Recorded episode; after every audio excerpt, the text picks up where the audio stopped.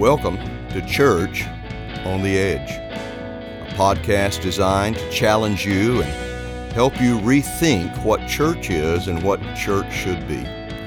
This is your host, Dan Armistead. You can learn more about me at my website, danarmistead.com, so please check it out. What do we do when everything we believe about God, His person, His ways, His love, His grace, just seems to blow up in our faces? I cry out to you, God, but you don't answer. I stand up, but you merely look at me. You turn on me ruthlessly. With the might of your hand, you attack me. You snatch me up and drive me before the wind. You toss me about in the storm. I know that you will bring me down to death. Those are the words of Job in chapter 30 of his book, verses 20 through 23. Why is my pain unending and my wound grievous and incurable? You are to me, O God, like a deceptive brook, like a spring that fails. Those are the words of Jeremiah found in chapter 15 and verse 18 of his prophecy, where he calls God a liar. It is inevitable for those who journey long enough and far enough on this journey of faith to which God calls us, it is inevitable that we will experience a crisis of faith.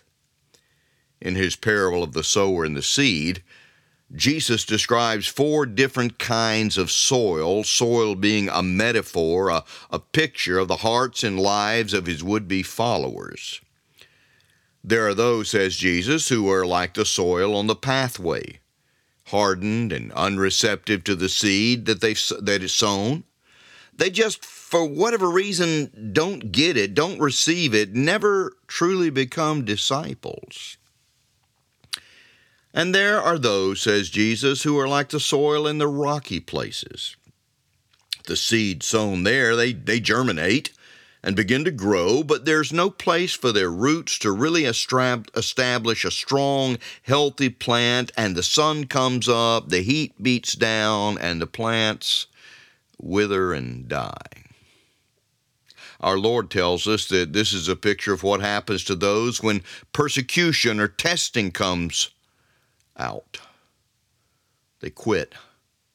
They turn back from the journey to which they were called and never resume it.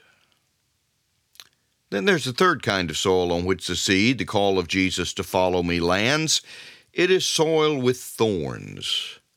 The seed begins to grow, but the thorns choke out the tender shoots and they die. These are those, says Jesus, who receive the invitation. They begin the journey of faith, but the cares of the world and the deceitfulness of riches, wealth, success, a, a well established life sends them on detours from their journey of faith, detours from which they, again, never return. But there is a fourth kind of soil on which the seed of Jesus' call to follow me falls. Our Lord simply calls it good soil.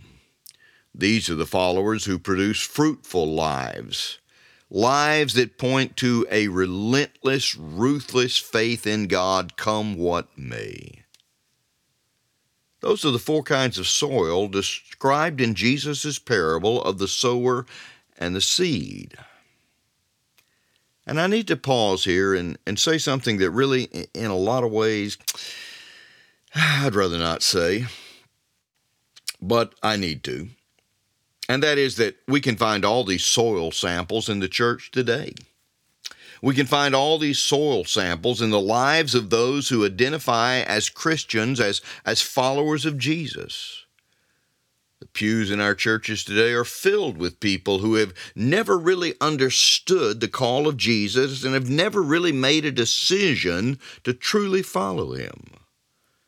They may have been baptized or gone through confirmation classes. They may show up every time the doors of the church open, but they have never truly taken that first step of faith in response to Jesus' call to follow me. There are others singing in the choir or on the praise team who said yes to the call of Christ. But when times of testing came, they fudged, they folded, they dropped out.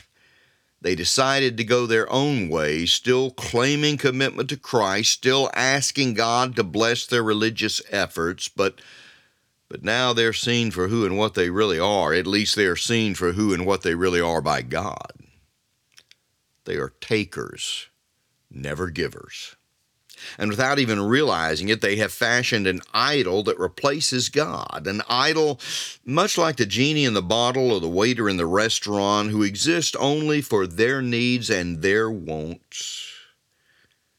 And the result of that is that both their self awareness and their God awareness is lacking.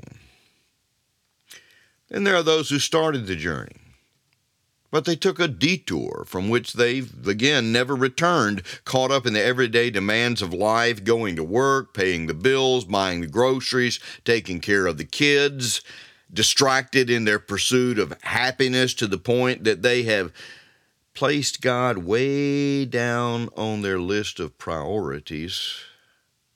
Oh, they're still attending church still giving their tithes and offerings, teaching Sunday school classes, or leading small groups, serving as deacons and elders, but they are, for the most part, fruitless and shallow in their faith. But then there are those who stayed the course. They've passed the test of faith. Oh, they've taken some detours to be sure, the demands of living in the pursuit of happiness are, are no less of a challenge to them than for others. But somehow they manage to keep coming back to that narrow path, the, the journey of faith, the call of Jesus to follow me. Well, it, it's captured their hearts. And they're like Peter, who spoke for all 12 disciples after the crowds had turned back from following Jesus and all of them had walked away, Jesus turned to the 12 and asked, Are you going too? Where else can we go, Lord? said Peter. You alone have the words of eternal life. Don't think for a moment that it's been easy for the good soil people. Don't think there haven't been times when the good soil people have cried out in anguish trying to understand how the God they chose to follow could allow them to experience the pain and heartache and loss they've encountered in life. But like Job, after all of their anger and doubts and questions, they can say, Though he slay me, yet will I trust him. Or like Jeremiah, who after his ranting and raving and heartache and pain and disappointment with God could say, His word is in my heart like a fire, a fire shut up in my bones, and I must speak His word.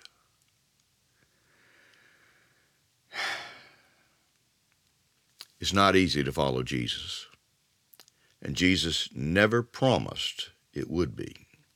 He says, Only those who are willing to lose their lives for my sake will find them. And he tells us, Pick up your cross and follow me. And you know, I, think it is the cross ultimately, the prospect of suffering and pain without understanding.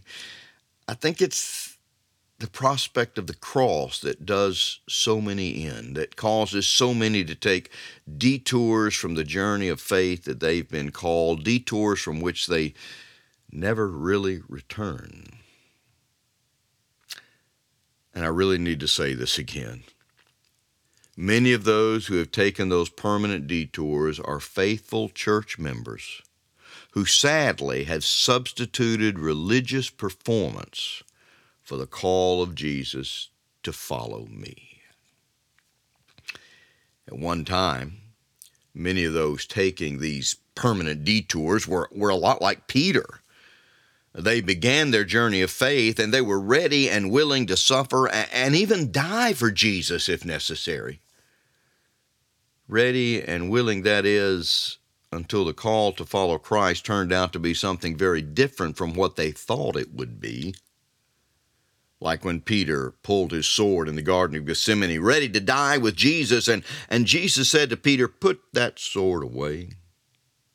And when the king that he followed was nailed to a cross instead of seated on a throne, that's when Peter, to use the biblical phrase, fell away. And even after having seen the resurrected Lord, it took a special visit by Jesus calling Peter back from his reestablished career as a fisherman before Peter got off the detour he had taken and got back on the journey of faith to which Christ had called him. You know, I pray over every one of these podcasts. And I pray that the Spirit of God would would speak to and, and move in the lives of my listeners. And I think a lot about my role. You know, what is it God is calling me to do? And, and it all seems to always come back to the soil. Jeremiah called out to his listeners, and, and the prophet said, Break up the fallow ground in your hearts. In other words, get rid of the rocks, pull up the thorns, clear the field of your soul, focus on becoming good soil. Here's the truth about the sower and the seed and the different kinds of soil that Jesus describes. Cultivating, developing, enriching that soil so that it can receive and produce fruit and not choke out our commitment to Christ, well, it's an ongoing process in our lives. It's not a one time event.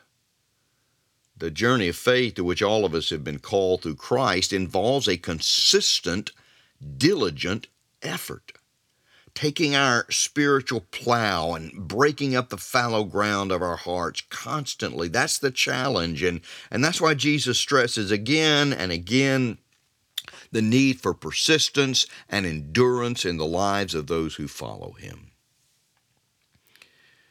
You know, I'm at a place in my life and walk with Christ now, at this point, and and to be honest, this kind of thing does come and go. It ebbs and flows if we're honest about it. But I'm at a place in, in my journey of faith that right now, in many ways, is is better than it's been in years. It may I may be at the best place I've ever been. But there are still so many rocks and roots, thorns and hard patches of ground choking out what, what God wants to do in the life of Dan Armistead.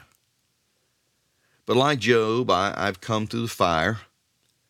When he has tested me, says Job, I will come forth as, as gold. Now, I may not be gold, and if I am, I've still got a lot of impurities. I'm, I'm not a very high carat, that's for sure. But I've come far enough along this journey to, I hope, shed some light on one of the most, if not the most, complicated confusing, and mysterious stories in the Bible. Found in Genesis chapter 22, it is a crucial crossroads in our study of Abraham and the journey of faith to which God calls all of us. Genesis chapter 22 is, of course, the story of God's command to Abraham to offer his son Isaac as a human sacrifice. It's a shocking story, to say the least. The very thought, the, the mere idea of a God who could demand a human sacrifice from anyone is enough to, to make most of us walk away from that God and never come back, to, to wash our hands, to come clean, and to say, if, if that's what following you means, God, I don't want any part of it. Now, we're going to be looking at this story for a at least a couple of podcasts, maybe more. And I want you to understand something at the outset. This is not just another bedtime Bible story. I know that uh, this story can be taught in such a way that it, that it focuses on the fearless faith of Abraham, the one who's been called the father of our faith, Father Abraham. I'm also keenly aware that uh, we can point to this story as a Bible type that ultimately points us to the cross where, where God Himself did not spare His own Son, but gave Him up for us all. Yeah, I'm aware of these approaches to this story, and I, I've taught these things over the years, but the truth is, this story goes way beyond those lessons, those applications. This story is bigger than any of those things. It, it, it refuses to, to fit into a three point sermon on surviving tests of faith or demonstrating God's grace and love seen in the cross of Christ. This story, well, it, it will not be tamed. It will not submit to those neat, clean explanations. There, look, there are enough explanations and defenses of this story out there already. We don't need any more. The Bible is, is not an answer book, not, not really. This book, which I have grown to love more than ever, it leaves us with just as many questions as it does answers. And that's why I have no interest in becoming another defender of the faith, another Bible answer man, ready to explain all of God's ways and provide God's people with reliable, reasonable, and, and most important, right answers. There's no reasoning with God in this story, there's only wrestling. And that's what makes this story, and that's what makes Scripture so powerful, and that's what I relish most about my calling to teach God's Word. It's not my job to pour Bible knowledge into people's heads, again, to be the answer man. No, I, I want to take this book, and, and by the Spirit of God, I want to shake you up. I want to leave you with, with questions because that's where we grow in our faith. That's what it takes. And that's what makes Scripture and this story that we're looking at in particular so potentially powerful in your life and mine. We've been talking about the journey of faith that God calls us to through Jesus. Follow me, he says. And if you've been keeping up with these podcasts, and you know we've talked about the fact that on this journey there are some detours. And just like Abraham, we're going to take some of those detours. Proverbs 24 16 says, The righteous falls seven times and gets back up. I mean, it doesn't take long to realize there are going to be detours on this journey of faith. And as we said, hopefully those detours will come less often and be less and less in their duration so that we're back on the road again with Jesus. But we have also noted that there are landmarks along the way, answers to prayer, experiences with God, moving in our lives in ways we may have never imagined. I've shared some of my own landmarks with you, and, and the truth is, some of those landmarks are larger than others. We've looked at several landmarks in Abraham's journey. And there can be no doubt that the most significant landmark in Abraham's journey of faith was when his son Isaac was born in his old age, when Sarah, his wife, was not only old but childless and barren and had been barren their entire marriage. That was the greatest landmark in Abraham's journey of faith. We've talked about the journey and the detours and the landmarks, but you know, up to this point, we have not said a word about what eventually happens to all of those who are serious about the journey. And I need to say it again, although I've said it already, but I need to say it again. Church attendance, tithes and offerings, daily devotionals and Bible readings, those things can be, but are not necessarily signs of someone who's serious about following Jesus about this journey of faith. But for those who are serious about their faith journeys, there comes a time, inevitably, when on that journey they come to Moriah. There comes a time, inevitably, when all of us on our journeys of faith stand at the foot of Moriah. And we find ourselves in a place where it seems that everything we believed about God is challenged and there are no answers, only questions. And we look around us to, to, the to the place that we feel certain God has led us or allowed us to come, and, and we're tormented, afraid. We we don't understand what God is doing at all. In, in fact, we're angry at the very thought that God is responsible in any way for what we're having to go through. we are experiencing a, a crisis, a crisis of faith. And when that crisis comes, we have a decision to make. Am I going to trust God or not? Am I going to let go of those things which are so precious to me, those things in which I find my identity and purpose? Am I willing to do that if, if that's what God is calling me to do? It may not make sense. It's illogical, unreasonable, but, but the question is am I willing to do it? Reason, said the great reformer Martin Luther, is the enemy of faith.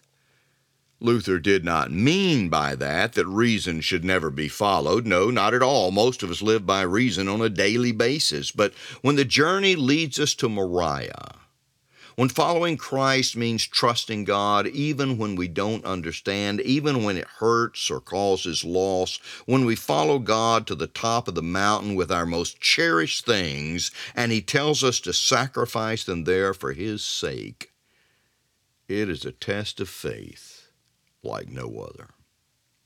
It is, if you will, the acid test of faith. And what seems like a leap into the darkness is, in fact, a leap into the open arms of God. And somehow, if we can find the courage to take that leap, God will be there to catch us, and our lives will never be the same again. You know, I originally entitled this podcast Crisis of Faith. Crisis. The dictionary defines that word crisis as a time of intense difficulty, trouble, or danger. Maybe you've heard the saying, what doesn't kill you makes you stronger. well, that's what crises of faith do. They either kill our faith or at least freeze our faith or they make our faith in God stronger than it's ever been before. And I want you to listen to me because this is important. You can't duck a crisis. You cannot bypass it or ignore it. You have to embrace it. You must walk through it. You know, as we read the story of Abraham and Isaac and Mount Moriah, which again is found in Genesis chapter 22, you can read about it in verses 1 through 19. But I think the most important thing that we read in that story, and the thing that is crucial when it comes to, to dealing with crisis of faith, are the words of Abraham that appear in verse 1 and again in verse 11. In both verses, God calls to Abraham, and Abraham answers, saying, Here I am. Here I am. When we experience crisis of faith, it's important that, that we do the same thing, that we say to God, Here I am. We started this podcast with the words of Job uh, and, of Jeremiah. Both men underwent extreme crises of faith, but in those crises, they didn't run from God. They didn't reject God. They didn't manage away the crisis. No, both Job and Jeremiah said to God, Here I am. I cry out. I stand up.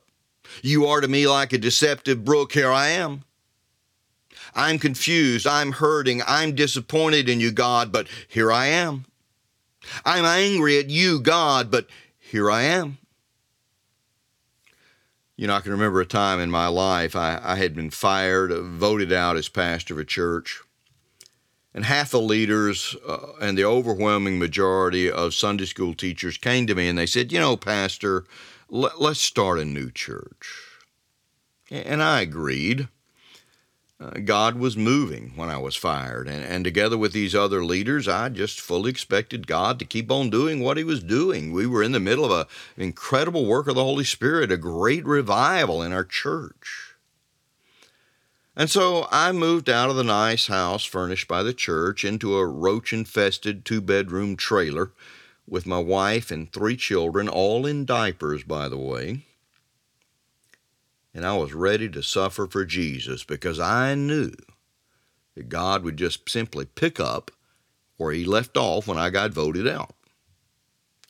Five years later, I was in a deep depression. Nothing had gone right. Our little fellowship was shrinking, not growing. We couldn't find a decent place to meet. And, and I went out, took a long walk, and I stood in the middle of a forest of cedar trees with no one else around. And I can remember like it was yesterday. I shouted at the top of my lungs and I said things to God that day that, well, that, that I'm ashamed to repeat and, and I won't repeat. But underneath it all and through it all, I was saying to God, Here I am. And that's the very first thing you need to make up your mind to do in your crisis of faith to stay on the road, to stay on the journey, to plant your feet firmly, and to say to God, Here I am. I want to share with you the words of Pastor A.W. Tozer, written in 1948. And, and these words are written about this story of Abraham and Isaac and Mount Moriah. Listen to what he says. I'm quoting here. Let me exhort you to take this seriously. It is not to be understood as mere Bible teaching to be stored away in the mind with an inert mass of other doctrines. It is a marker on the road to greener pastures, a path chiseled against the steep sides of the Mount of God. We dare not try to bypass it if we would follow on in this holy pursuit we must ascend a step at a time. If we refuse, we bring our progress to an end. Is that where you are today? Standing at the foot of Moriah? Let, let me be clear about something. H- however, you got there, and whatever it is that God is calling you to sacrifice on that mountain, one thing is absolutely certain and it is the one thing that leaves no doubt that God has indeed been the one to lead you there. If it makes you question God and His ways, maybe even His very existence, but certainly at least His love and His goodness and His grace and many of the things you have believed about God over the years, if you're struggling with doubts and fears and anger, anger at God, if you're wrestling with the decision to just quit, to just abandon the journey, abandon following Christ for one single day, not anymore will I follow you, you're saying, then I want you to know that you are indeed, my friend, standing at the foot of Mount Moriah. Almost every week, I read about another pastor or worship leader or Christian celebrity who has left the faith. And every one of them says pretty much the same thing. They say, I feel so relieved, so free from a life that was making me miserable. And you know what? I get it. I've been writing lately about the institutionalized church and, and how far from Jesus and his calling many churches are in our day. I've just recently posted an article where I, I quote a young lady who said this about all the efforts in churches today to reach her generation. This is what she said. Again, I'm quoting here. Like scientists poking a lab specimen, you crowd around us and ask, How do we get it to eat? How do we get it to drink the water of life? Do we offer it coffee? Should we hire a pastor with more tattoos? Hello, friends. We're not apes, you know. The reason we're staring blankly back is that, frankly, we're insulted. We don't want coffee. We don't want multicolored stage lights. We want Jesus. And we can't find him in your churches. I'll be the first to say that the institutional church today has some real issues. And for some of you, that may very well be your Mount Moriah. You have seen and heard and experienced things in the church that have caused you to, to walk away from church and, and maybe even to walk away from Christianity. I've already shared with you the story of uh, the former pastors who quit church, left the faith, and, and did a podcast while just getting wasted, drinking margaritas, and dissing the church and dissing the Christian faith. I've shared with you about Abraham Piper, who has left the faith of his famous father, John Piper, and, and no longer claims to be a follower of Jesus. And I want you to know there's not a single story out there that I've read or heard that I can't identify with completely, that I can't sympathize with, thinking, you know, that could be me. But by God's grace, it, it's not me. Oh, I came close, so very close to walking away from it all. Maybe one day I'll share that complete story with you. I don't know if I'm ready to do that yet. But there's a verse of scripture in the New Testament book of Hebrews, found in chapter 11 of that book. It describes a crisis of faith through which Abraham passed on Mount Moriah when, when God did ask him to offer Isaac his son as a human sacrifice. And here's what it says Hebrews chapter 11, verse 19. He, Abraham, considered that God was able even to raise him, Isaac, from the dead which figuratively speaking, he did receive him back from the dead. I want to leave you with this thought, and we'll come back next time and continue with this story of Abraham and Isaac at Moriah. But I want to leave you with this. There came a time in my life when my faith all but died. And when I was ready to walk away from the church and the Christian faith, I mean, I was well on my way. But with every step I took, I gazed up into the heavens more often than not with fist clenched, shaking it in the face of God, and I said again and again, over and over, Here I am. Here I am. Here I am. And God took my all but dead faith and He breathed life again into me. And like the resurrected body of my Lord, when God breathed life into that dead faith, the life that came back, the faith that returned was different. The limitations and boundaries that had hemmed me in for years without me even realizing it, well, they were gone. And my faith for the journey was broader and deeper and wider than it had ever been. And it still is. And it's growing more and more with a freedom and a joy and a rest that I've never known. Don't bypass your Mount Moriah. Don't walk away from God. But in your fear and failure and heartache and misery and anger and disappointment, cry out to God and say, Here I am.